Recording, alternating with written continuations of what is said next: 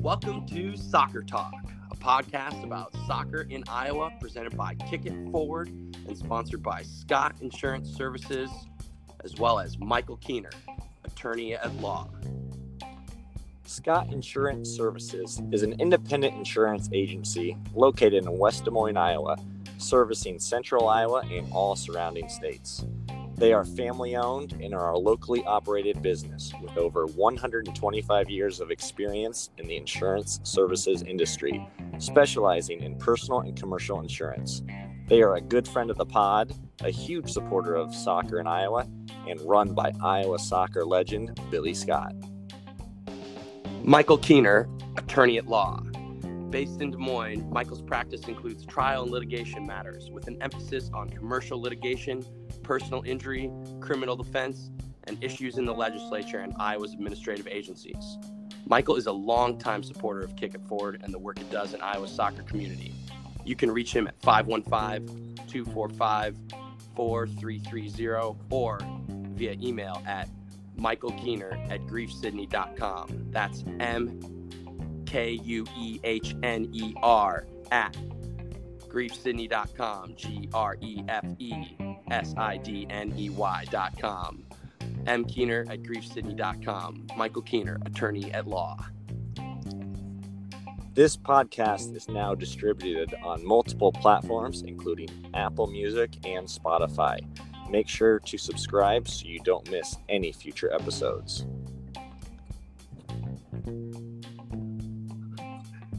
Hi there. I'm Ben Brackett with my good friend Blake Sievers, and we're here to talk soccer. That's right, Ben. All Iowa soccer, all the time. Welcome to the show. Good morning, good afternoon, good evening, Iowa soccer supporters. Ben Brackett back again with my good friend and co host Blake Sievers. Blake, what's up? Hey, good morning, Ben. Super excited again in the studio. Now we've got some some work on the walls to look at. Oh, it is. Uh, it's, it's just it's quite engaging. It just makes me feel all soccery and, and warm inside. Uh, we've got all sorts of cool stuff up on the walls. Uh, you've probably seen our pictures on, on Twitter and Facebook, but if not, uh, stay tuned because we will continue to post awesome pics. I'm gonna um, start over now. That was and you know like something pretty great too, Ben. Literally, we just got a notification. Kristine Lilly, Women's World Cup veteran star, is now she like our tweet or she follows she us. She is now following. Ooh. So you know, so it's uh, that could be our our biggest claim to fame right now in the soccer world, our, our most known follower. We've had some, uh, that's definitely been something we've been chasing a little bit. Uh, also, you know, Kristine Lilly, we'll uh, maybe give you a shout later. Uh, she's probably over in France watching the women dominate in the World Cup. Yeah, with the big game this afternoon. That's right. Uh, well, we'll just maybe we, that's something we talk about quick. The Women's World Cup. Uh, the USA women play their third group game today. Uh, they play Sweden uh, tie and they go through. Uh, win, they win the group. Uh, and a loss, we'll, we'll just have to see how the rest of the results go, I think. But um, they've been super fun to watch, um, crushing their opponents so far. But uh, today's going to be a big test, right, Blake? It will. It will. You know, they go from scoring a lot of goals now to a little more of a formidable opponent. So we'll see. We'll see how uh, see how they do. Yeah, hopefully they will continue to be more fun to watch than our men's team who's playing in the Gold Cup, and they had a quote unquote big win the other night against uh, uh, Guyana, which is a small country in uh, Central America, I believe. Um, anyway, uh, the U.S. men's national team is always kind of one of these things that uh, sometimes, as an American, is tough to watch. But uh, I don't know. Sievers doesn't seem super interested in this line of conversation. He's just looking around the room. No, I was just, you know, Ben. I was going to say, you know, we, we uh, in our high school podcast, you know, we some of our locations um, of some of these smaller cities, we weren't quite 100% know exactly where all these towns are in Guyana. You know, I'm not sure if you know 100%. So we may have to call, you know, one of our big supporters out of Southeast Iowa, uh, Eric Todemeyer uh, Todemeyer Farms down there has has helped us uh, extensively with with locating some of these, you know, some of these municipalities that we may not know where they're at, and I'm, I'm interested to see if his knowledge uh, can spread from, you know, the borders of Iowa down to the Caribbean and Central America. That's right. We're talking local geography versus global geography. We'll test you out, old Totemeyer. I'm pretty excited to give you that shout here, and maybe we'll give you a, a quick segment the next pod. Um, And on that note, Ben, you know, speaking of pods, Yeah, absolutely. Pretty, I don't know, pretty exciting news. The we've got uh, another soccer pod that uh, has been produced. So now, um, corn-fed coaching Yeah. with uh, John Choda, Jack Andrews. Yeah, we're not the only pod in town anymore. We love it. Yes, you know the the city of Des Moines has gone from I think maybe zero pods. Pod poor to pod rich. yeah, uh, which is great. So you know, make sure you guys follow them, listen to them. Um, they had Ross Moffat on um, the other day talking talking soccer.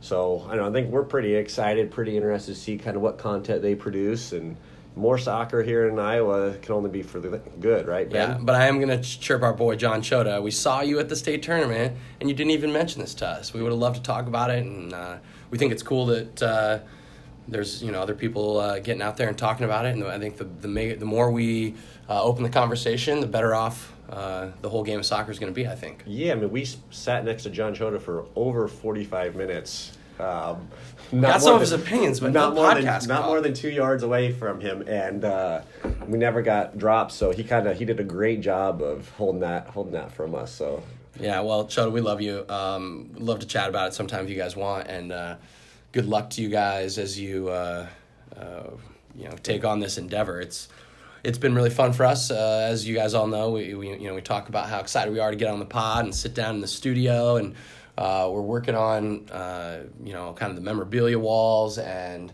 Um, our sound uh, sound recording setup, our audio setup. It's it's been really fun, right, Blake? absolutely, Ben. So Um, so let's let's just transition into our our uh, our interview for the day, which probably qualifies as a, an Iowa Legend uh, series interview, although it is a repeat, which. Um, if oddly enough or funnily enough, I think is probably the right way to say it. Uh, Sean Holmes is our, our guest, and he joked that he's like a you know like a recurring host on SNL, um, Saturday Night Live, which um, I think we might just have to turn into a thing. yeah, well, we, we may have to pump the brakes. We'll, we'll have to see what our see what our audience audience thinks on that. Well, anyway, so so so Sean uh, was generous enough with his time to come on and talk about some of the the action that we've had over the past four to six weeks, uh, and, and just kind of about soccer as a whole. He was uh, widely listened to his first time through, so we thought we'd see uh, if people want to hear him again. Um, so, uh, without further ado, let's welcome Sean Holmes to the pod.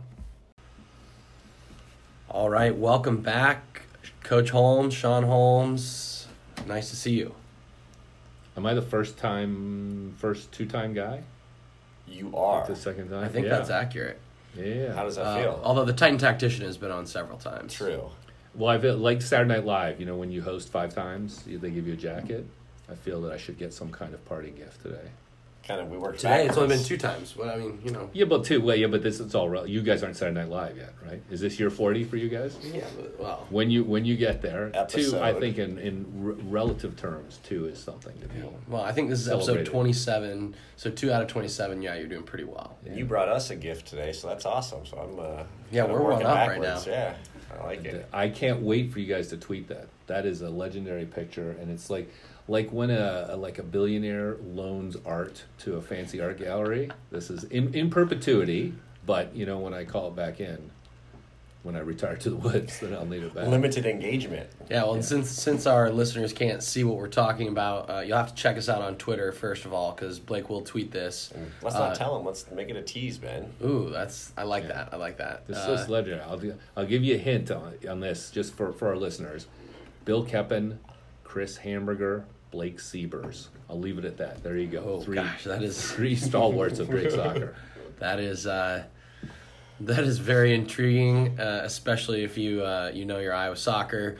Um, I, you can follow us on Twitter at kick underscore forward, and that's where you can find out what we're we're talking about here. We're also on Facebook at kick it forward IA. Um, but just uh, thought we would bring Sean back in to talk about some all the ex- some of the exciting things that have been going on over the past four to six weeks here in Central Iowa and across the state. Um, not only have we had uh, club tryouts, uh, we just wrapped up the high school soccer season, so we thought that's where we would start. Um, considering we spent a, a, good portion of the spring chasing games around and kind of following, uh, especially the boys' side. Uh, Sean is the coach of the Roosevelt Rough Riders, who uh, unceremoniously uh, exited, eliminated. eliminated, eliminated, exited the tournament. I was trying to think of a nice way to say yeah, it. there's nothing good to say about that. Uh, early in the sub-state, would you was, would it be the first round of sub-state? A hard road trip. Oh, hard man. road trip. Are we going to discuss uh, your eat-a-thon, or has that been reviewed already? It has been reviewed. It has Okay, because I thought you would use part of the profits to invest in some air conditioning here at the Kick It Forward Studios. you a little sweaty. Well, I just sweltering is one word. He's That's a little nervous, I think, is what. Uh, Absolutely. We brought up the the Rough chair. Riders, and he got nervous. Well, uh, so talk about the high school season a little bit. Um, we uh, on the boys' side, uh, Waukee. Maybe we start there, uh, being that three A is probably what you have the most experience with. Um, talk about the. I don't know. I assume you're out at county, right? I did, I did. Uh, so I have lots of opinions on lots of different things. I also went to a couple. We have a very good uh, girls team. Uh, Trevor Neary took over our girls program this year at Sporting Iowa and won the Metro Crown uh, again, and um, really made some progress. I lo- lost late to to Waukee, who are also good on the girls side. So I was at I was at the whole state tournament uh, all three days because. Um, Roosevelt is the hosting institution, so our team is in charge of providing all the ball boys, which is super fun on that first day when you've got to provide tons of ball chasers for tons of games over the course of a. Uh, luckily, the weather was pretty good, so it wasn't so hot as it is most years. Um, I thought Waukee were were the best team. I got to be honest. I thought Iowa City West was that the final. Was that Iowa City West? Or was that Yeah, that was the final. Iowa City West, who are very good. Brad Stiles does such a good job over there, um, and, and I think Waukee were the best team for, for multiple reasons. One, they were well coached. Two, they more than any other high school have perfect synchronicity between their club, their supporting club program, and uh, uh, their high school program. It reminds me of uh, the Urbandale high school team of 15 and 20 years ago, where essentially all those kids were playing for Prism or Freedom or whatever. Urbandale team. Freedom. Yeah, Freedom, and then and then Westbohm, who was uh, The wrestling a wrestling guy The wrestling originally. coach, yeah. But but he understood. You- Obviously, he was a great motivator. He got them organized, and he knew enough not to get in their way and take you know take Gary Isles as players basically, and then put them out and, and compete the high school level. I don't think anyone else has done that. And so the, the, the you see a synchronicity between ISC, what John Cook does over in Iowa City, and Iowa City West. And I think when you have that that energy and that cooperation between programs, you're going to do well. Carlos has his guys. I mean, they play good soccer. And, and here's the thing: they have. Uh, when we played them this year, we hung on. Uh, maybe our last regular season game, we lost one nothing, and they scored a good goal with just a couple minutes left. And um, to be fair, I thought they were better. We had some chances in the first half, but never really threatened them in the second half. But we're in a key moment, and I'm looking down our bench, and we don't have a lot of guys at this point because we were young, prepared to really compete at the varsity level. And I look over, and he's putting on five more guys who've won state championships, uh, a state cup at 2003, who play against my team uh, in club. And and you look down the bench, and you see another 12 guys who are doing it.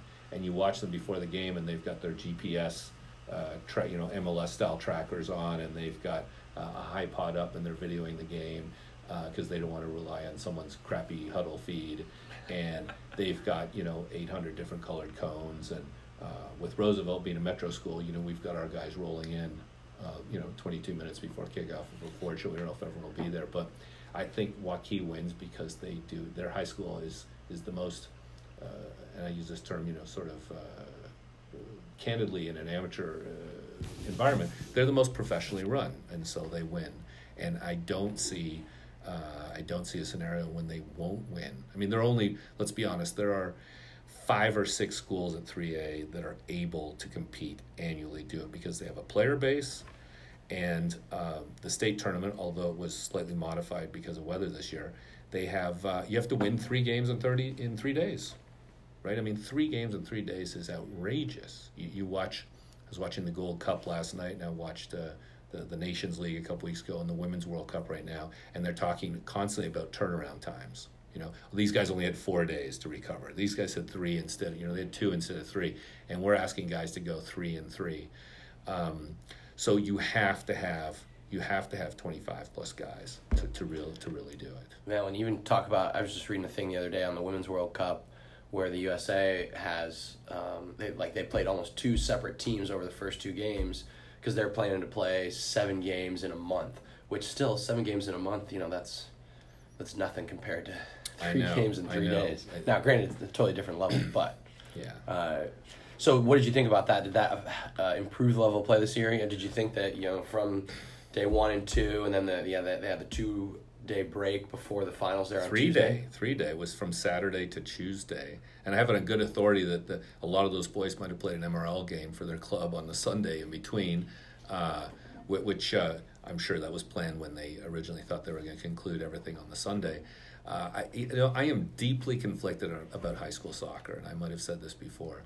Uh, nothing in certainly, uh, I don't say America, certainly in Iowa, nothing replicates the excitement and the energy and the spirit of high school soccer. Can I jump in there? So Yeah. on that note, you talked about being there the first day with all your ball boys. Talk about, you know, we talked about it on site the first day of the high school boys uh, tournament this year with all those schools, all those games, all those fields going. Just talk about, um, I mean, the atmosphere. What, in your opinion?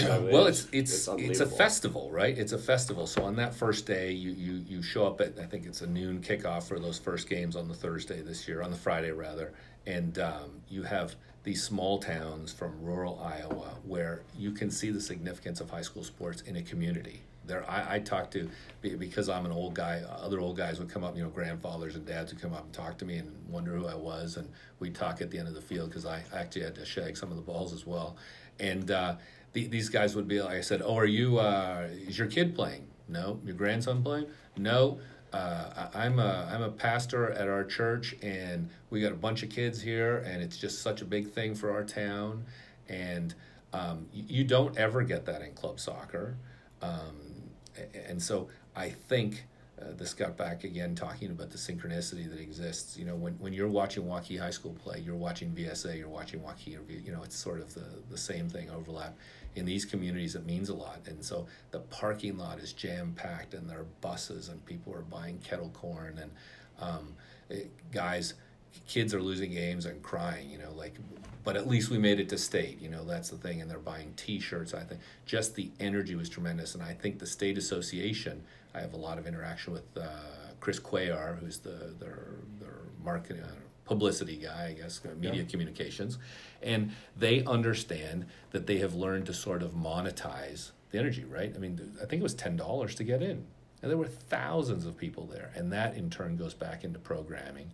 Um, you know, when when we do state cup, uh, people, you know, we char- started charging a couple years ago for parking, and people thought it was an outrage, right? Homer Screws, who who, um, who from was in Cedar Rapids for a long time, was at Coe College, and he was a key CRSA guy, ran the indoor facility. He's a he's a legend that we should track down. He's terrific. I think he's back out back out west. And, and Homer said to me one time, I was coaching a Drake game, and he said, "I'm going to come watch the game." I said, "Can I put you on? Can I put you on the pass list? You know, save you I don't know, it was five dollars or whatever it was." He goes, "Nope, I refuse to not pay." And I said, "Why is that?" And he said, "Because we have an obligation to help soccer grow." He goes, not everyone, people are constantly looking for a handout, right? The reason the NBA makes money is because you pay $100 a ticket and you pay for parking and you pay for $8 hot dogs. But here, everyone, you know, like when I used to go to uh, Menace games out at Valley Stadium, right? I would go, I would be on the pass list, and there'd be 100 people in the line in front of me, right? Everyone was, and if, if you reduced the four pass outs for each kid at a college or the Menace, it went down to two, there was an outrage right? You can only grow your sport when you start to kind of make it It becomes relevant when you make money, right? And then you make money, and then the media covers it because it's a real thing. You know, I I, I saw more TV stations and radio. I mean, small town radio stations were covering this game. This is what I think uh, USYSA, ISA never really kind of understands. Like it makes it into an event, right? Is the soccer, and this is the, the moral higher ground by the club guys always well, the soccer is shitty compared to what we play. Eh, yeah, perhaps it's not as technical and as clean sometimes. Uh, are too many games played on turf or narrow, you know, crappy high school fields like at Marshalltown or Hoover? You know, but yeah, yeah, but the energy, the, the, the spirit the kids show fighting for the for their high school, right? Whether you're a dragon or a tiger like you guys were, it means something. It Well, means something. So then you flip the script and you put on your Sporting Iowa jersey or your Menace jersey, or I guess not Menace jersey anymore, um, your FC United jersey, is that right? Um, or your Jayhawk jersey or whatever club you're playing for, right? Um, you put that on, and do, do you fight the same way for that badge or whatever? Then you do like, do the Iowa Rush guys play as hard for Iowa Rush as they do for Ankeny Centennial or the Ankeny Hawks? I don't know. I haven't, I haven't watched enough Iowa Rush games, but man, when you watch those two high school teams play, they fly around for their club, for their team. Well, I'll give you an example. So, so when I was in college, my sophomore year, we we played in the national championship, and somehow we hosted. And uh, uh, at the time, I was single. I was 19 years old. I invited the five prettiest girls that I knew to the game, right? And I, I believe that all five showed up. And weirdly enough, I can tell you where they sat and, and at what time they came in, you know, at the game, which tells you how focused I was. Uh, but but you know we we had always played in front of a hundred family and friends, right? You get a couple buddies from your class and maybe your folks come in town and watch the game. That day we had a massive crowd. It changed everything. Guys were playing out of their minds, right? Because people cheered and oohed and ah and booed. And I have a memory of college soccer of a game like that too, where I mean, it's just like we played Rhode Island, so it was like Yeah. big, you know, the big in-state rivalry. Next thing, you- I mean, there were, God, there were 1,500, 2,000 people there. It was incredible. It makes a difference, right? Yeah. This is a big key concern for the Women's World Cup right now. Who wants to play in a half empty stadium? There's a difference, right? You, you watched the games last night. I watched the Gold Cup games. There's a difference when you watch Guyana play uh, uh, Cuba, Martinique, I think was the game yesterday. and then you watch Canada, Mexico. Man, it was, I think it was in Denver, Broncos Stadium. That place was jam packed. the atmosphere between 70,000 and 20,000 is significantly different. And so finding a way, here's my deal in State Cup, make a showcase, showcase game like they used to do at Sun Bowl in Tampa. You would play a whole bunch of games. There'd be 100 games going on on a Saturday. But on Saturday night, they played. Chris Hamburger was the captain of our team. Brian Plotkin is now at Notre Dame. And we played a showcase game in front of 7,000 people against uh, Universidad Católica from uh, Santiago, Chile. Do you think there's a difference between front, playing in front of 7,000 people or 100 people? Oh, absolutely. So, but what if we did a Friday, Saturday night, you know, Friday, Saturday, Sunday night showcase games at the at county under the lights on Field 9? How great would that State be? Cup final, that's where it's played. Yeah, so yeah. You get the chance to Yeah, play. not somewhere like in Cedar Falls or Muscatine or nothing against those towns, but let, let's not do it in the middle of nowhere. In Put it in a stadium nowhere. field or an arena Put it in a stadium, somewhere. make it a deal. Um, even now, you see that the girls, the IGHSAU's done a good job where they have the girls' games on TV, Yeah. Yep. right? With, uh, Commentators. complete with commentaries, some of it good, some of it not good. Uh, and, and and then the boys the boys tournament is even on TV, right? These are the kind of things, and in, in an age of ESPN uh, three, is it ESPN three? And when everything is live streamed, right? I have ESPN Plus, and I can watch 17 USL games almost every night of the week, right? And some of them are, you know, it's a guy holding a camera somewhere. We, we should be live streaming these games. What's interesting, the feedback we have gotten covering the high school games from some schools that make it a little more difficult than others to post clips, post video, promote it. Um, where some are some are difficult, and when you say, "Hey, who else is covering this game?" or "What other coverage or attention do your players, do your coaches get?" and the answer is none.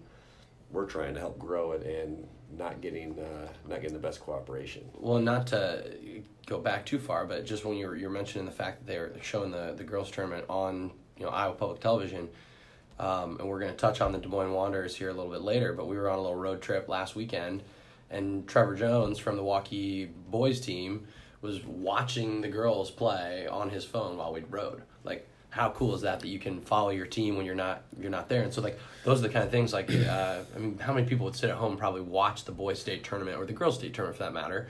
If it's just on TV and you can flip through the channels, Like Um, you said, shut up in the state cup was in I don't, know, eastern Iowa, like Waterloo, Cedar Falls, somewhere. Yeah. Bettendorf. I mean, if that game was streaming, I bet you. I would've um, watched. Would've been yeah, fun. you would have had at least watched bit, bits and pieces of it. I think. Uh, these are modern times, and, and with technology, people have expectations. there's almost there's no excuse, and there there are fewer, much fewer financial barriers to doing this kind of stuff, right? When when we hosted uh, Drake played. We played a Fox game of the week on Friday night. This was back in 2009 at Evansville, and it cost ten thousand dollars. We raised three. Um, uh, Evansville raised three. The conference donated three, and uh, we found the other one to do that. Now you get a couple of decent HD cameras and you live stream, and it's there. So there's no excuse not to kind of grow your sport. And I might have said this last time, but uh, a guy named Tommy Goodman, who I did a C license with, with uh, the famous Mako from the Menace and, and, Magic, we were doing a C license in um, in Louisville, Kentucky, back when my son was born, so 1997, I think it was, and. Uh, uh he said, I'm the DOC for, he was moving from East PA to West PA, so basically from Philly to Pittsburgh, um, which is a great Nick Kroll skit, by the way. Uh, I just asked our friend Walt Lehman about that. But uh, he said, he goes, My job is to be the chief salesman for soccer. That's, that's how he defined the role of the state as the state DOC. He didn't say primarily, you know, it's about education or it's about building relationships. It's like, I'm here to grow and sell the sport right? That's what every day when Don Garber gets to the offices of New York and MLS, they're like, how do we make this bigger? How do we go from a one share to a two share? How do we get ESPN to come back and rather than pay them as they did in the early days, have ESPN pay for the rights to our games?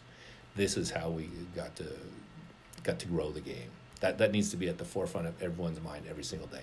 Not we got too many guys who are rule followers. Well, this is what we have always done, and this is what it should be, and we got to dot i's and cross t's yeah, that's what we have lawyers for. I got it. That has to be done. But how can you sell this thing? How can you grow it? How can you make it bigger? That's what really matters. I would not I disagree it. with you. Yeah. yeah. And so, but I think high school understands that a little bit, right? Yeah. high school understands that a little bit because they they need that revenue. If you're a high school basketball program, you want people to come to your gym and buy popcorn and, and do stuff. Well, right? and not to, um, well, I think maybe part of the difference there is in high schools uh, no matter what the sport is, it's largely free of cost to your student athletes. Um, you know, there's your activities fee and some of that kind of stuff, but um, I mean, the reality is, is you're not, you know, if you're playing high school soccer, if I put on my, my orange jersey for the Tigers, I'm not paying for that, but I go to club and I'm paying 250 bucks to wear my uh, whatever jersey. Yeah. So um, maybe that's think, part of it as well. I just think you know we, we could spend hours on the sort of the club high school deal because you know as highlighted by how well Iowa City West and Waukee do it, I think um, getting people into the room, getting people who represent both sides into the room together is the key on this, right? I don't know if that's that's ISA. It's the I don't think it's the high school association's responsibility because they have to they, they govern a lot of stuff right? The moment soccer is on, they're on to softball and baseball, and then they got chess, and then they got debate, and then they have choir, and they, they have so many activities to monitor. But the people who run soccer, I, I used to say this. Uh, well, my good friend Brian Becker, who works for Des Moines Parks and Rec and effectively runs uh, the county soccer complex, has been you know the heart and soul of so much soccer in the community. I said, there's a guy that has constantly come and helped build soccer. He'd never even seen a soccer ball till he was 22 years old right? He grew up in rural northeastern Iowa somewhere and was a basketball guy. And if you're American, that means you also probably like baseball and football and maybe play a little golf in the summer. And here we have a guy who's not really even a soccer guy, constantly championing soccer, right? But the soccer people, what are we doing? We're usually busy, busy bickering, or you know, involved in kind of bullshit. Uh, uh, you know, what we used to call fu fights. Yeah. You know what I mean? Just guys bickering about territory and and you know having small battles and not really taking the bigger picture into consideration. Well, we've had. Um, this is actually an excellent segue. Um, we did our tryout series and chatted with five of the sort of heads of clubs around at least central Iowa. Um, and it sounds like, I don't know, largely with most, I don't know, probably four of the five guys said something along the lines of like, yeah, we'd, we'd be interested in looking at the calendar and how does it, how does high school match up with club, and you know how do we how do we really look at that? So um, we are uh, we've we've talked about trying to find a way to do some sort of roundtable um, and just get some people in the same room and um, well, talk about it. You know, Dan Cataldi, who's the executive director of the state association now, he succeeded another guy. Um, uh, and, and I met with that guy 20 years ago when I first came to town. He said, well, What do we need to do? How do we grow soccer? What I said, First thing we do is we get our, our schedules in synchronicity, right? We synchronize them so that we're with the rest of the region. So our kids can play a good tournaments so they can do what everyone else does. And it was, I, I know for a fact it was never attempted. Now, whether it was discussed, whether anything happened, but uh, I, I, don't know that the high school association is ever going to change, either of the high school associations. So it is what it is. Let's find a way to make it work. The fact that, that VSA and Waukee were finding a way to play on the game on the Sunday, you know, uh, and, and exposing their kids to more a more challenging environment is good for everybody. Yep. But but but it's not enough if some people are doing it. We got to get more people on the same page doing it. Agreed. So, but but and other thoughts on high school soccer. Um, I am concerned that uh, high, there are a lot of high school coaches in general who sort of um, unabashedly don't pursue coaching education, right?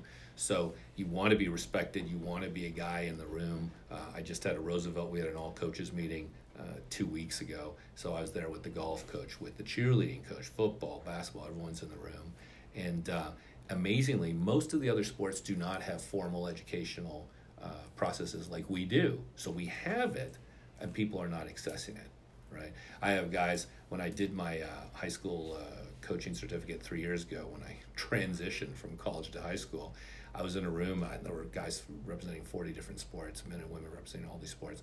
And there were guys like, hey, so have you, you've done this, right? You had to pay for this and you had to take this 60 hour class over the course of two long weekends uh, have you done your have you done a D license or a U.S. soccer license or an NSCA? What's called USC now diploma? Like, no, I don't need that stuff. Right? The head coach, our head coach, really doesn't believe in that stuff. And so, when you believe in stuff, it, you're you're only sort of one step removed for me from like fake news. Like that that really would be worth my time. Uh, and this is I see this now with a lot of young coaches. When when I first went to Region Two ODP staff, I was twenty. 25 or 26 years old in uh, 1990. It was in Ames, Iowa, during I think it was one of the flood years. And I got to be in a room with 15 guys with enormous experience. Tony Colavecchia, who uh, was at eventually University of Louisville, Steve Adlard, who passed away last year from Marquette, Tim Carter, uh, who's now director of Minnesota United, but was at Illinois State at the time, Louis Matus, who was a U.S. soccer. I mean, like an incredible amount of knowledge. And there was not a minute of me at my 25 year old self where I thought, man, I know more than these guys. Just, I went to every meeting, like, can I soak this up? And so when I see young guys now who, who think they know it all or refuse to, per, to pursue, you know, uh, formal education, I find it completely unacceptable. Like, would you go? My, my son uh, this morning is on the way to a dentist appointment, right? That dentist went through 8, 11, 12 years of formal education and training, right, to work on his teeth. And my sons, uh, when they, they go into a classroom at DMPS, they have people who are not only formally trained, but continue to pursue uh, uh, education, right? They have this professional development opportunities. They do things in the summer. They go to seminars, and we have. Uh, I know yesterday uh, I was listening to one of the other podcasts, and the, the DOC was talking about you know we have a certain standard for all our for all our coaches. We want them to have played at a certain standard, uh, which is always open to interpretation, as we know. And we have other guys. We want every coach to have a certain kind of license, right? I, I so so you're going to charge me fifteen hundred bucks or you want my kid to play high school soccer, and they, I go to the opening meeting, the high school meeting, and go, "Do you have a, a, a formal coaching license?" And the coach who might have been doing it 20 years ago, no, I haven't really had time. Really, is that a fact? In 20 years of doing something, you really never had time to go get some some formal training.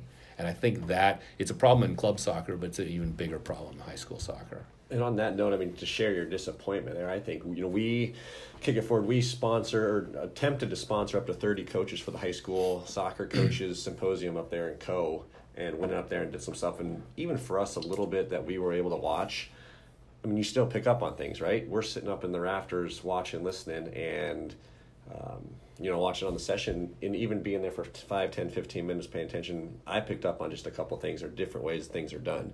And, you know, unfortunately, we, you know, we offered up to 30 coaches. I think we had two um, take us up on that. Yeah, and I hope we, I hope you do it again that's next year. goal. That's so we try and grow. to. But but that's you know in a state where you have 150 or 200 schools sponsoring the sport, and almost every school has uh, sponsors both genders, boys and girls, and you might have up to four or five people on your staff.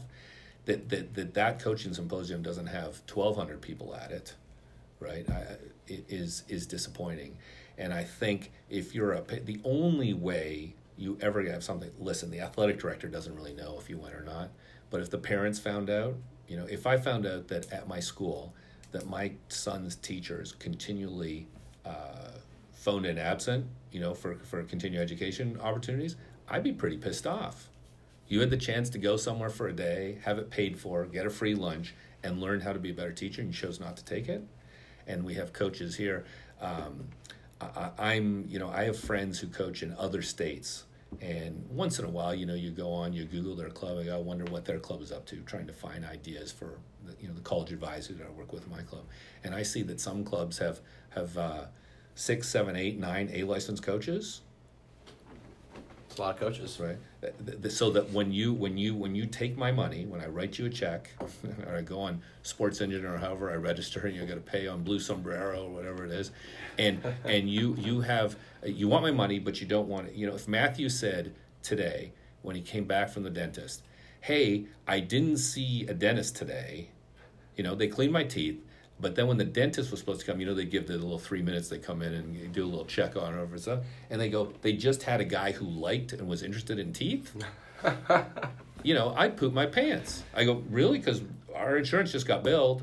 I just did a copay. I was expecting to see a dentist. I would like to meet that guy that has Yeah. such interest in teeth that he's just volunteering his time. Yeah, they're- they're- those guys exist. But you know what I mean? Because the answer ultimately for a lot of uh, for a lot of high school and a lot of club coaches is like, well, I really like soccer. I really like soccer. That's terrific. I'm glad that you're passionate about it. Now, now let why don't we tack on some formal education onto that? I, I don't think, for example, any guy in the state would not be wasting his time to go spend ten hours on a Saturday with Ross Moffat right? And have him give you his ideas. You, you know, you were talking about the the symposium in Cedar Rapids. Uh, th- I love watching those guys. There were a lot of younger coaches. Uh, Ryan Kwame came down from. I thought that guy was good from Wisconsin. It's like you know what? I, I've never seen it done that way. Or that's an interesting twist. Or what the, the way the nomenclature you use. Well, what a great way to present an idea to a kid. Or And even if- the stuff that you've heard before reiterates it. And, you know, gosh, if I'm almost the- 55 and I have an A license and I coach for a long time at a pretty good level and I can learn something, then I think almost every other guy in the state, man or woman, could spend some of their time to do it, right? Or here's the other is that don't accept my money. Right? Don't don't demand fourteen hundred dollars Yeah. or twelve hundred whatever it costs to play you Keep going soccer. up, yeah. Well, and you do Yeah. see that with some of these smaller, sort of like town type clubs where they, they charge less.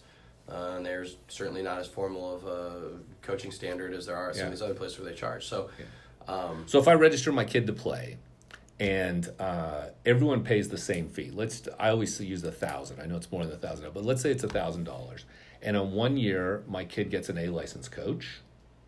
Right? Hey, you're, you're going to get Corbin Stone, or you're going to get Ross Moffat, or you're going to get Gary Isles, Gary, Isles. An A licensed coach with some experience. Okay, I got it. I can write the check for a thousand dollars. And then you go, well, we got a guy, and he played. He played a little, played a little bit of college. Played a little bit of college. Uh, has a D license and doesn't have a lot of experience. Listen, everyone has to start somewhere. I get that. Do I have to pay the same? Do I have Yeah, to- that's, a, that's a really good point. I, my wife is a physician, and I know that there's a difference between a physician and a nurse practitioner, right? Or, or, or uh, a, a PA, physician's assistant. There are, and you're billed differently too, right? That's how it is. You see the person with 11 years experience as opposed to seven years, exposed to five. There's a difference. And I think that because I know some of the clubs pay differently, their pay structure, you reward them.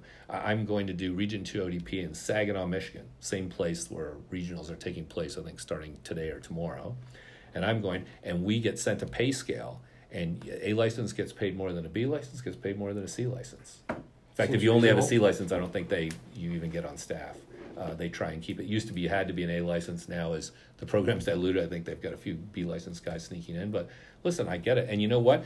Uh, it took me time. You don't just uh, pop out of college and all of a sudden have an A license. I had to go and do them in succession: the C, the B, and the A. And uh, it costs some money, but college costs money too. And you're always told, well, it's an investment in your future. I knew I wanted to coach. And the first thing I did, I remember being at my first conference coaches meeting when I coached at Baker in the fall of 1989. And I'd heard about this licensing system, an ODP. I, I asked a question, to a guy, John Sankoski, who's now in Colorado, one of my original mentors, great guy. Hey, what's this licensing about? What is this? He said, Well, you go, he goes, It's not so hard, it's like 10 days and you go somewhere and you take a course and they have these national coaches who instruct you. He goes, it's really worth it. He goes, but only if you're serious. That's exactly what John Sankoski, I love that guy. John Sankoski has a weird little St. Louis accent. And he goes, if you're serious, do this. Boom. I went on the next day and I rode, across, rode away to Soccer House in Chicago. I think I called the 3112 number. Mm-hmm. I got them to send me stuff. So I was on my first coaching license the summer of 90. And then the second one was ODP is like, here's your chance to give back to the game. Yep. Right. And the rest of the guys in the room, there were maybe seven of us in this room from the conference, and the rest of the guys, I said, Well, have any of you guys done coaching licenses? And one guy, who I still run into occasionally at the uh, convention, he used to coach in jeans. Hmm. Right in college soccer, is coaching jeans, which tells you probably all you need to know. He's like, yeah, I haven't really done. I'm not really interested in those, right? Or the rest of the guys, we're gone. You know, like many people, cycled out in a couple years. It's like uh, John Sankoski, who I love still to this day. He he shows up in his wife's uh, Facebook post like maybe once a year. There's like it's like a Loch Ness monster picture of John Sankoski. He goes, but only if you're serious, right? This was my first year coaching, so he still was undecided. Like, yeah, I know this guy had a little bit of energy and he seems sort of keen and maybe mildly knowledgeable, but only if you're serious. Yeah. Well, I think that's the coaching piece. You know, there's the having technical and tactical knowledge all day long, and then there's you know um, sort of the health nutrition or the physical side that some some coaches kind of key on. But then I think there's sort of like the motivation side and just like overall coaching. So you could go coach, you're a good coach, you could go coach basketball and take some of the principles and you know maybe the technical stuff wouldn't translate, but the way you talk to your players and the way that you um, approach a session would probably be similar. Yeah, it's not so much content driven you know, you I know I when I went and did my first C license in, in Blaine, Minnesota, I knew how to kick a ball, I knew how to receive a ball, and I knew I should pass to someone on my team. But it was a way of organizing your thinking, right? I had Buzz Lagos, whose son now is uh, president of Minnesota United. He was sort of one of the stalwarts. Bob Gansler was there. Lenny Reutman, who'd just come from coaching the Olympic team, uh, head coach at Brooklyn College, a bit of a character. You, Jim Launder came and did a session for us, who went on later to win a national championship at Wisconsin. I mean, that I got to be exposed to those guys for a three and a half hour drive to Blaine, and I think it cost $900 the first year, room and board. To me, that was invaluable, right? And, and I will tell you this over the course of the last couple days when we used to do our coaching sessions, some of them were uh, horrible, right? But that that happens in any distribution, right? Any bell curve. There's gonna be you watch a session. Keith Buckley, who's been a good friend of mine. He's been the head coach at Rollins College in Florida, good good D two school for like 30 years. Seen him do a session, you know, a guy my age. I was like, wow, that, that was impressive, right? There was another guy. He was a Latino guy from Boston, and he was doing ball receiving, and he he spent a lot of time working on stomach traps right? Which I really don't work on as much, as much these days. And uh, we were like, we were, you know, he was kind of running this by us before he was going to do a session for Bob Gansler, no less, right? And uh, and I was like, mm, you know, dude, I don't know if focusing on stomach traps is really what you need to be doing. But but I just remember being in that room, and this was 19. Uh, this is this my C license about 90 or 91. 90 had to be 91. Bob Gansler was one year removed from coaching the World Cup team in Italy, right? And I'm sitting in the back of the room. I was actually two seats away from him, and they're they're they're making announcements. They go, Keith Buckley passing and receiving, uh, Sean Holmes goalkeeping, and my head I was like, oh my lord. And Bob Gansler was two from me. He turned over and he goes, now we'll see how smart you are. I was like, son of a gun. I just called him. You know, it's the guy who I just saw on TV. Now this guy's calling me up. Invaluable, right? I see that. Uh, my good friend Corbin Stone is an A licensed coach. You know, I'll be in a, a coaches meeting with him, and he'll start to speak, and he's a couple years younger than me, though he probably looks older. And he'll say he'll start to speak. I go, you know what? Uh, and Corbin's a pretty focused, animated dude. I, I can't wait to hear what he's got to say, right? I, I want to hear his perspective because I know he has ideas. And then other guys around the room start to talk and go, I, I love it. I love it. Because now here's a guy who's 22 years old who has different, man, I could be that guy's dad plus, right? As I'm old enough to be your dad and your dad, I'm old enough to be his dad plus. And, I'm like, I can't wait to. And then I go to other meetings and I'll see people speak and there'll be other guys that like are tuned out or like, oh, this guy's this. Yeah, but that's part of the process, right? That's part of the process. When I went to graduate school, we had to we had to talk for two hours on stuff we didn't even know we were talking about. Always but you listen and you learn. Always and I learn. think it's that. So we always demand our players be coachable. Like coachability is like the number one thing I look for. But then in turn, I must be coachable, and, and my peers, other guys, have to be coachable. So when a guy says, I don't really need a coaching license, it's not really worth my time, no way. Matt Ream is going to go do his B license, uh, coaches with me at Roosevelt and Sporting Iowa. He's going down to do his B license starting in August. Like, I'm, s- I, I'm envious, right? It's going to be hard as hell. It's going to be hot. It's going to be a boatload of work, probably a bunch of technological stuff that I would be incapable of. Yeah. But he is going to grow from this, right? He has to go three times. I think he goes August, October, or December or something, five days each at the, the National Training Center in Kansas City. I mean, what an opportunity for growth. Yeah, Right. So when someone says, I don't want that, I always call bullshit. That's right? fair. Ju- just tell me, like a player, go, hey, here's an idea, Blake. What if you opened your body when you received the ball? And you go, eh, you know, or you give me bad body language? I'm like, you don't want to be a player. Right? As John Sankoski said, but only if you're serious.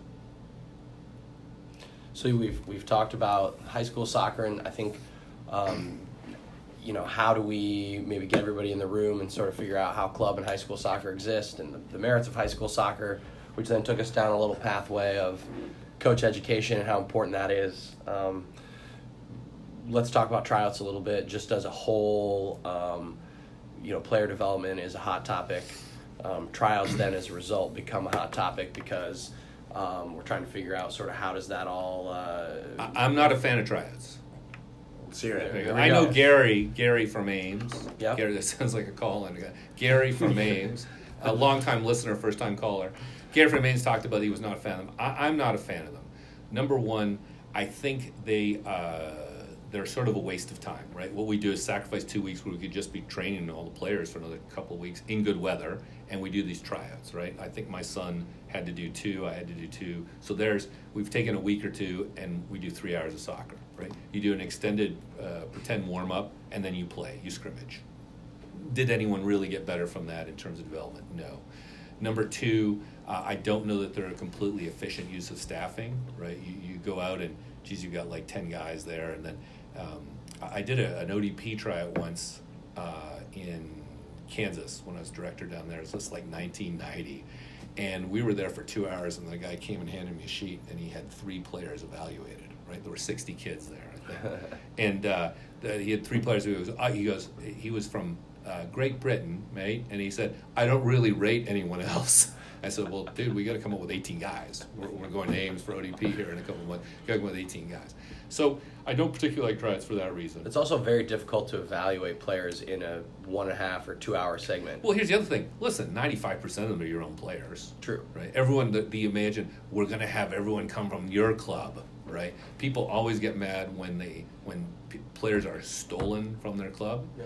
And then celebrate the fact that they steal players from other clubs, right? Uh, can you believe that guy went to that club? Man, we just got two of the best guys to come, right? In, in almost the same breath. Yeah. So I'm not a fan. They're, they're good money makers, right? You have 600 kids try out at 30 bucks a pop. There's $18,000. That's a nice little earner for you. You know, uh, you get a couple of give out some free Cheez-Its and uh, Gatorades in the uh, in the concession stand to your staff to keep them happy. So it, it's a good money maker. So I don't like for that reason. I'm guessing. I'm guessing. In what business model? In what business model do you give away your whole customer base, your whole client base once a year? right? So you let's just say you have 500 kids. Chris McGill is talking about how many kids they have in the select program. For for one day or for a couple days, you give away every single kid, right? It's not even like a recurring membership. Like when I sign up for Sirius, I will be dead, and 10 years later, I will still be getting billed for Sirius satellite in my car probably. You, you it, it's recurring till you opt out. In this one, they lose all 500 kids. Right, that Like- fight like- for him again. Yeah, literally, they have to throw up. I'm guessing this was thought up by an aggrieved parent who may or may not have been a lawyer, right? Where they go, we need to have transparency. We need to have transparency. Every kid should have the opportunity to try out for every club. You know, if my kid's are stuck on a, on a bad club, he should have the right to try out for a good club, right? And so we give everyone a number. We don't even refer them by name. So I walk up to a kid that I've known for five years, or he might be my son's best friend, and go, uh, "Number three twenty-eight. Uh, what position do you play?" Oh, well, actually, it's Blake Sievers, but I'm going to call you three twenty-eight. You know, it, it's it's a lot of pretending, right? We know for the most part who the kids are. Evaluation is part of of teaching. We are evaluating all the time. He, here's where the problem comes, and this is where you do the sorting. Gary talked about the sorting, and you put him in the A's and the B teams. If you you were really a club member, and uh, a kid was doing very well, as, as I had my, my 2003 team last year, you know what? I think you would benefit from, not you will help me win State Cup, you would benefit from being in the A training environment. So next week you start training with us, right? You may have to move a facility or change a time slightly, which always is logistically challenging for families. On the other side, on the flip side, you have a kid who's been struggling for a month, you know, for physical reasons, for emotional reasons, for technical reasons in many cases listen, I think it would benefit that kid to go down and train with the B team. He would benefit, he would prosper from being in a different training environment. We'd have a little more success, right? We want to challenge kids, but getting their ass kicked every day doesn't help anybody. So maybe they do.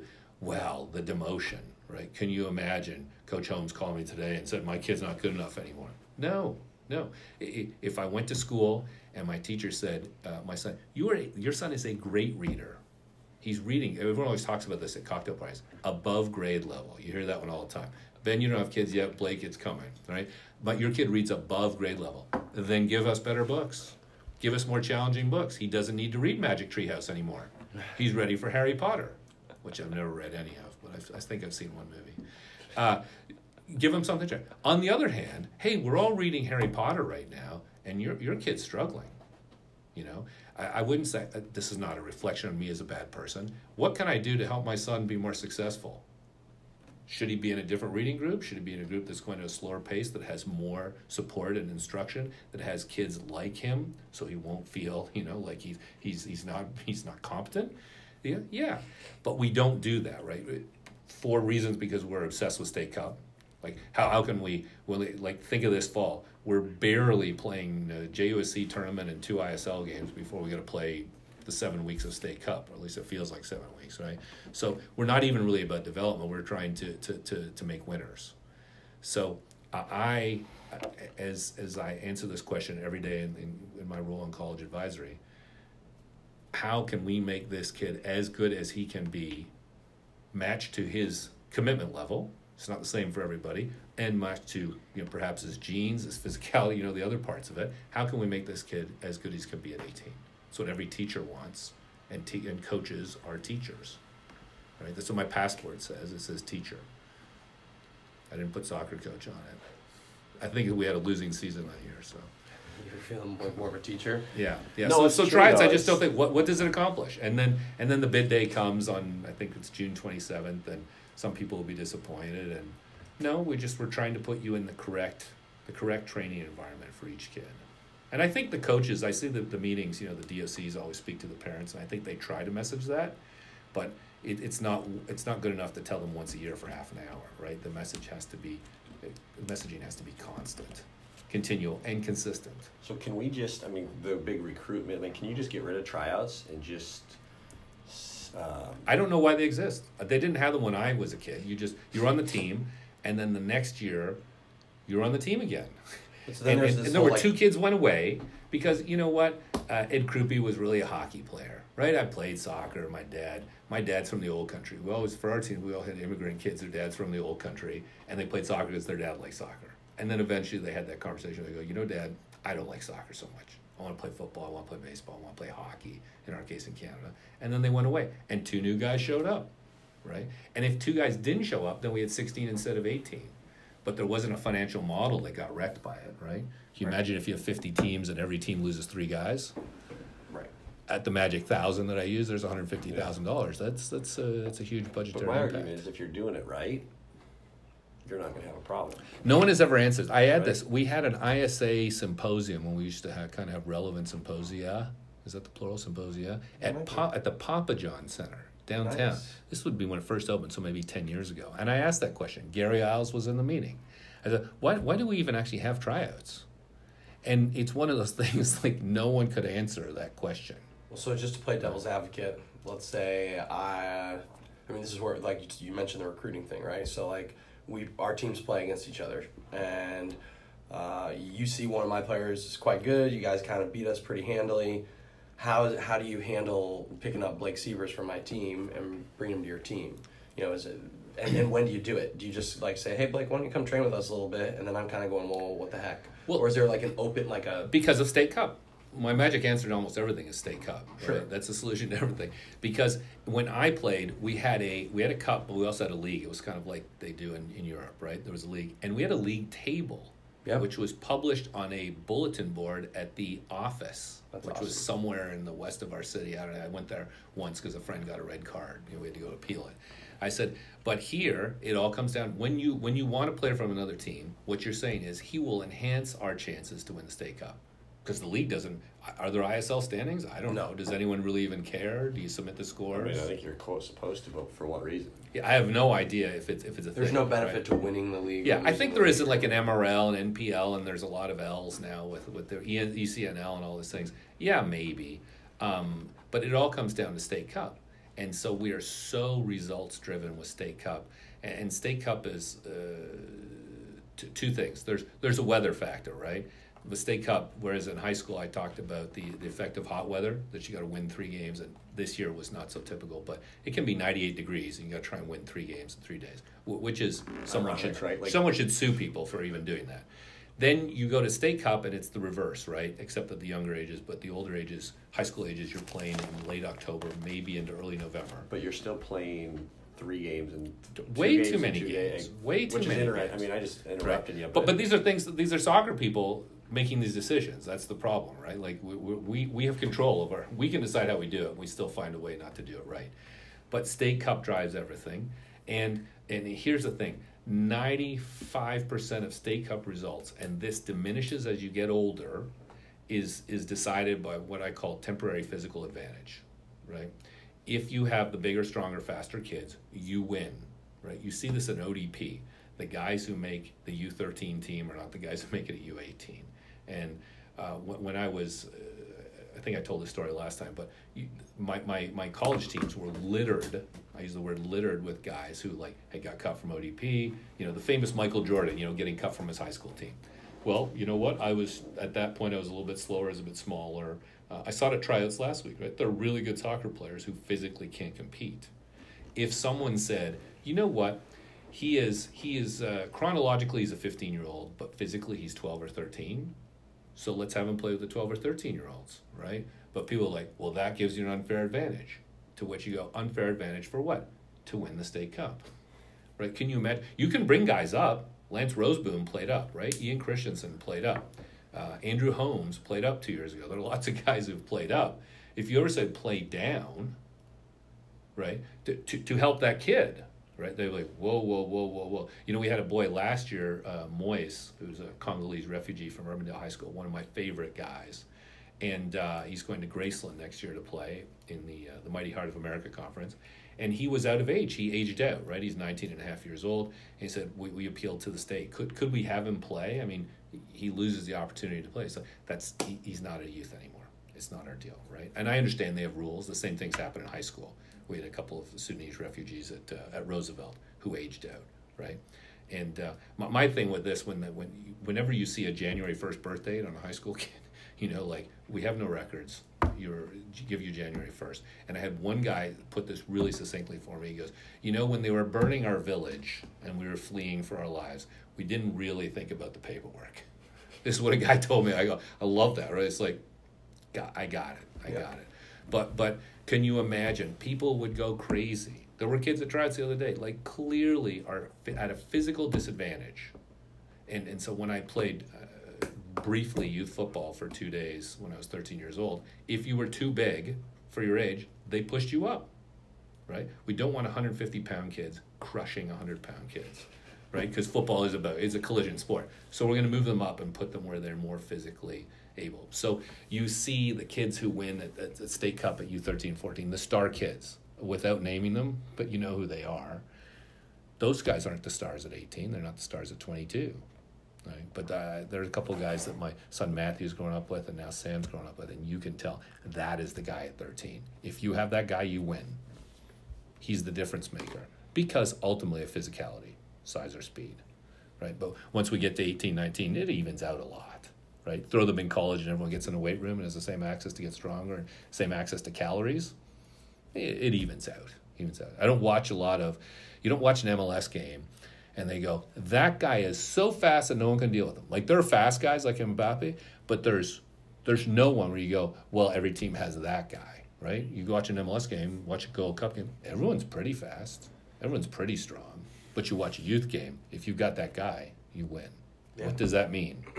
I don't know. You get to put it on Instagram or Facebook and you know say I've won a couple of state cups too. I lost I lost three in a row to DaMarcus Beasley once too I'm still bitter about that. Jamar Beasley, sorry, his older brother, Jamar, in Indiana. I think the thing that's interesting is all the little topics we've touched on really kind of come back to how do we structure the whole system and how do we make all these kind of unique pieces that are very much Iowa pieces to this, right? The high, you know, when high school is, how young really the sports soccer is in uh, in the area. I mean, you know, we talked to Blair Reed last time on the pod about how, you know, in the late '70s and the early '80s, I mean, they're, they're just it didn't exist. So you know, now you've got somebody like, you know, Blake who was born in the early 80s and now he's got kids that are, you know, five and six years old, um, where you're, you know, you're teaching your boy to play soccer and he's all around it all the time.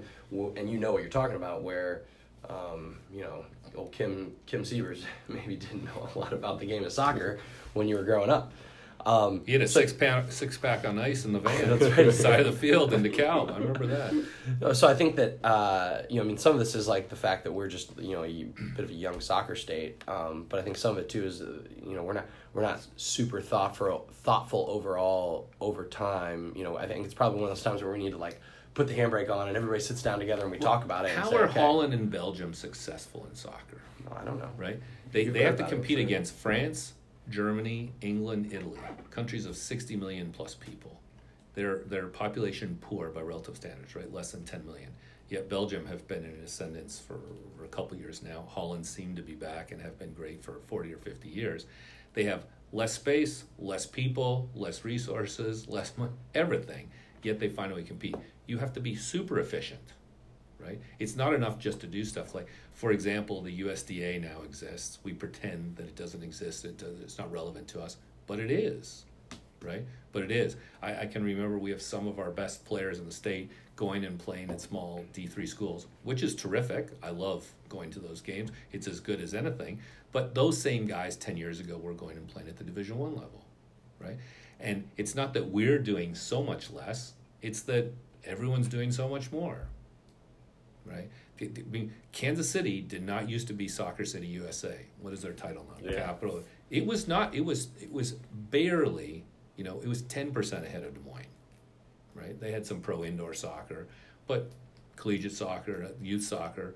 You know, in fact, they spent all their time comparing them, comparing themselves and feeling quite poor compared to St. Louis, right? And now, it's it, it, it declares itself, yeah, the soccer capital right? And they have guys going all over the place and playing at all kinds of high levels and supporting pro teams and, and hosting youth nationals, doing all kinds of stuff. It's a concerted, intentional effort. You see what the opposition is doing, right? If if you're if you're McDonald's and Burger King cuts in four percent into your sales, you don't just kind of hunch your shoulders and hope it gets better. You you have a strategy, you have a plan, you have a plan. But what are we going to do? How? Geez, we didn't think we didn't think fish was a thing we haven't spiced up filet o fish. And then like remember they I think they had the whaler, which is weird to call it a whaler. It's not a whale meat, but they come with that, and you you you, you get people in the room, and go what's happening in your market, right? Filet o fish started in Cincinnati because sales were so poor on Fridays. Big Catholic, German, and Irish Catholic town. McDonald's didn't want to have two people in the restaurant. What are we going to sell that's going to bring people in on Fridays? There's the filet o fish story, right? And then, but someone in Chicago, Ray Crocker, one of these guys at headquarters, goes, "Look at this! These guys have Friday sales above everyone in the country. What are we doing? How do we do this?" Right. So that means taking what are they doing in Kansas City? What do they do in Texas? What do they do in what do they do to peer markets? Let's not even compare ourselves to Dallas and Kansas City. What are they doing in places like Des Moines? across the country. So let's get And how we everybody- We've Get- and we've talked about it, so I think that's our next. get people uh, in the room and then and i think it was once you get the people in the room you know like everybody has to say okay i'm i do want to promote the game and make some progress and not And to then- talk, to actually. Yes, well, the final step it. is to have political courage, right? Th- Yep. This is what's so maddening about a guy like Mitch McConnell. You see him like every time I see him on TV, I go, "Must you be a chicken The shit?" turtle. On every se- yeah, The must turtle. you? Jon Stewart called him out, you know, about the 9/11 res- insurance for the 9/11 responders. This is the same thing here. In the end, you have to have political courage and know that what you're doing. This is to make the game better, right? To to make the tent bigger. To make your, your sport more inclusive and have more people playing, obviously, is important. But then to provide opportunities to, to improve the game, not just for the top five guys, the top 10 guys, but to bring the standard up for everybody. Better facilities, access to more resources, right? Uh, this every, every, you know, when we have sponsorships for the state cups, it always comes from a national deal, like Kohl's, whatever. Wh- wh- Why is it not the Why is it not the Hy-Vee State Cup? Right? Why is it not Pioneer, or other, you know, uh, Principal Nationwide? Why have we not gone out and sought out funding from those people? You know why? Because a lot of people are going to tell you no, it's not fun to go out and raise money, but you got to go do it. Right? You can do you can do pull tabs or whatever they do for high school bands. I think we're selling mattresses. Our, our choral music program at Roosevelt was selling mattresses now out of the back of a truck. I got it. I, I applaud anything that helps raise money, but there's money out there, right? You go watch the golf, the senior golf event last week, and sponsors. rich everywhere. white guys throwing sponsorship money everywhere and shutting down my street, so I can't get to Joseph Donera's house. so much so much trouble in your life Yeah, a lot of stress. Um, so that's probably a good chance for us to transition into one last little topic, because obviously, you know, Sean uh, probably rival Blair Reed there on his windiness, um, but we love him nonetheless. Uh, the project that we're working on separately, Sean and I, and then we also have a third partner, Matt Ream, uh, is Des Moines Wanderers Football Club. Uh, Sean, you want to talk about it a little bit? I'm gonna give you like the one minute synopsis. Let's so, do it. Two things. Matt Matt Ream. Matt Ream moved here from uh, Milwaukee most recently, and he'd been part of the Bavarians Club, which have a long, I think it's their 90th anniversary this year, a tradition of men's amateur soccer. Number two, I was frustrated since my college days at Drake that our kids did not have an opportunity to play soccer, organized good soccer during the summer, and to train, right? Their pickup games and so on and so forth. And then you just love soccer, right? And still love to play. The three of us came together on a chance meeting at lunch or breakfast one day and said, you know, we should do this. So we started this program. We've had up to probably 60 different young guys plus what we call the alums, guys who love soccer and still want to come out, like the legendary Eric Berg from Minnesota, and uh, hit his Viking helmet on last night. He, was at a training, and Ben and your brother Park was there, and uh, a couple of other older guys who jump in. Jake Meisel, who I always say single-handedly won a state championship at Ankeny High School. Um, and so we get together where we train twice a week, then we play open field twice a week. We've put together an eight-game schedule, eight ten game schedule against uh, some of the local uh, youth clubs getting ready to go to regionals, and then other teams from Kansas City, Minnesota, Omaha, and Dubuque. Dubuque.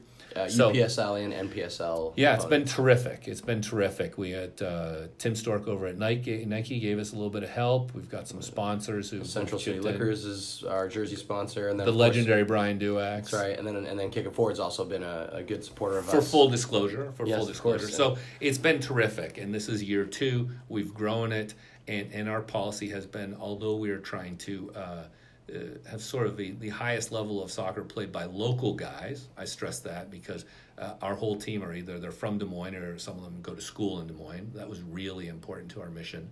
And uh, but number two, we've been inclusive. If you're a guy who plays college soccer and you want to get better, right? Because we made you had to be a high school graduate to participate.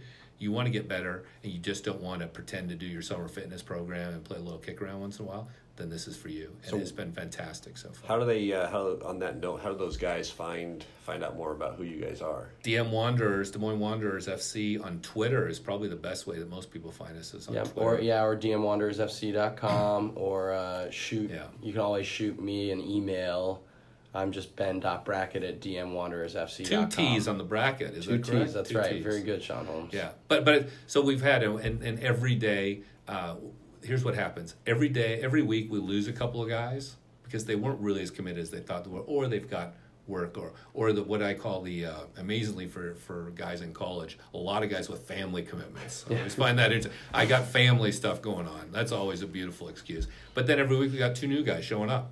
Right? I just heard about this. yeah. my buddy said can I come out? I said if you're committed if you're committed and you want to do this you want to improve then we'd love to have you right so eventually we see a, a scenario where we'll have you know kind of like a super 20s a u23s maybe a full men's team eventually where we grow it a little bit right now it's it's you know we're still uh, i wouldn't say we're disorganized but it's a scramble because it's a new challenge every day and the Yeah. three of us are doing it on a voluntary basis to get it off the ground But you guys, I mean, now you've got, I mean, you've got a squad big enough where people are now competing for Which is what you want. spots on the weekend, right? Is what you Yeah. want. absolutely. Yeah, I think that you see that in our, our Tuesday and Thursday sessions. It's usually pretty competitive.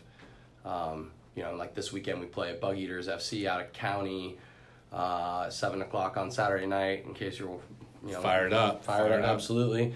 Uh, we'll be selling gear. Uh, it's free admission, uh, or what we said: pay what you want for admission slash buy some gear, please. But I will tell you this: this is the most important thing is that this was about this was kind of a locally grown initiative, right? For sure. We, we wanted it to be Des Moines guys because in the past, guys had to go away. I know you played for the mighty Vermont Voltage one summer That's in the right, PDL. and the Rhode Island Stingrays. I forgot about that one. But we've had guys have to go away, right, to, to go to play good level soccer. And, and what we wanted to do was have something local that provided guys an opportunity to get better. And, and it's been fantastic so far. And I mean, it's like the real deal, though. I mean, you guys have referees at the games. Yeah, no, this got is- this training is- this kits. is proper. Game kits. It's Yeah, absolutely. Guys have training shirts, and we have nice uniforms, as we said, from, from Nike and Central City Liquors, and it, it's been it's been good. I, I've I've been excited. The road trip we made to Minneapolis uh, three weeks ago was just it was good. It was a good vibe, and it's neat to see guys who were club opponents, high school opponents, uh, college opponents. Right? You got Drake guys sitting next to Grandview guys, sitting next to Simpson guys, sitting next to UMKC guys, sitting next to Wartburg guys, and everyone's in the van, and we were all wanderers. So it was kind of fun, and we came up with a name because, you know, we we just kind of we go from place to place. You know, We're still wandering for sure. absolutely.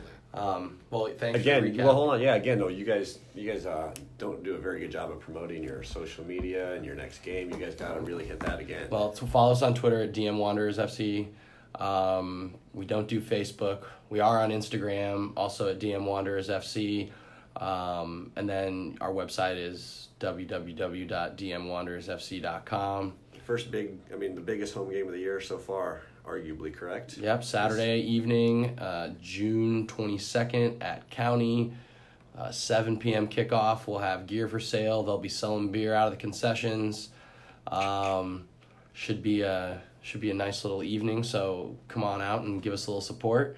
See uh, a big chunk of local talent playing against a group out of Omaha. Um, should be fun. I'm excited. And we go back the next Sunday and play them at uh, Creighton's Morrison Stadium. Actually, it's it's also a very big event because unfortunately Coach Holmes is on a little family vacation. So uh, It's the debut of Ben Brackett. the 2000. Assistant to the GM. Now he's going to be the boss. I'm the boss for the day. You know, and I did the laundry. I laundered the uniforms the last two games. So You it's a guys- little. we're teamwork. We're really we're trying to really Yeah. you know kind of flatten out this the the. It's like Dan structure. Aykroyd and Eddie Murphy in Trading Places. Exactly.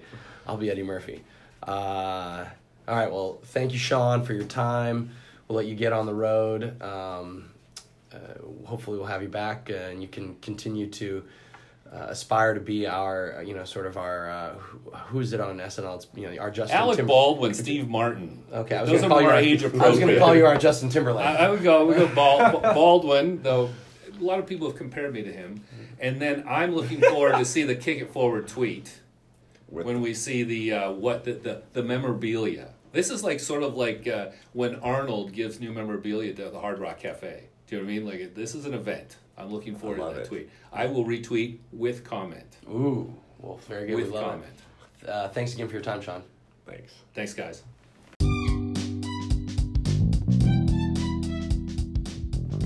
As we say, Blake, another day, another pod, another great interview with Sean Holmes. Sean, thanks again for your time.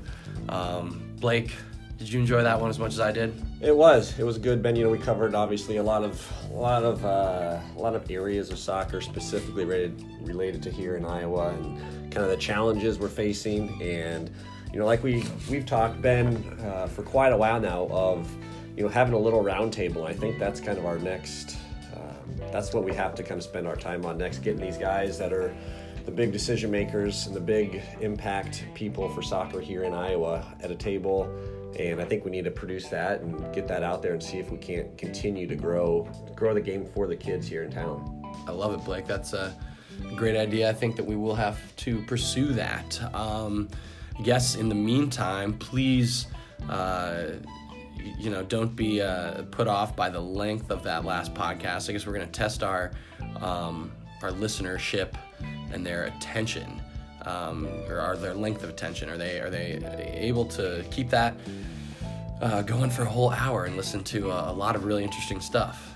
Yeah, our last two pods have been our two longest, so um, we'll see what our, our numbers do because our analytic team, you know, we, we took a little break from releasing the pods, and all of a sudden our listenership uh, went through the roof. You know, we're almost up to 2.5 thousand listens in, in total, which is awesome.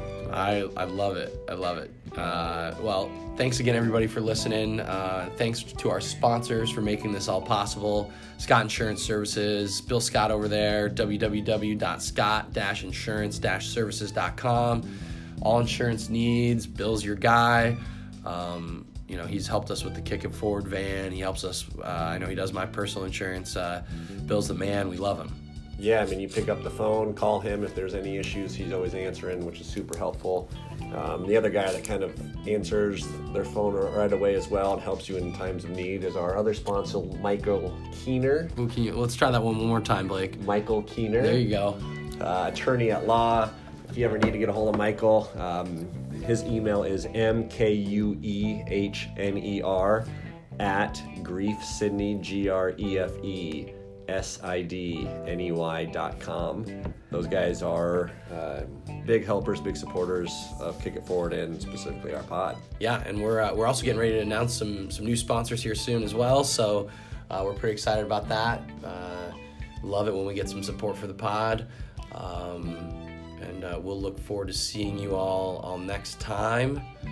Uh, say goodbye, Blake. Goodbye, Blake.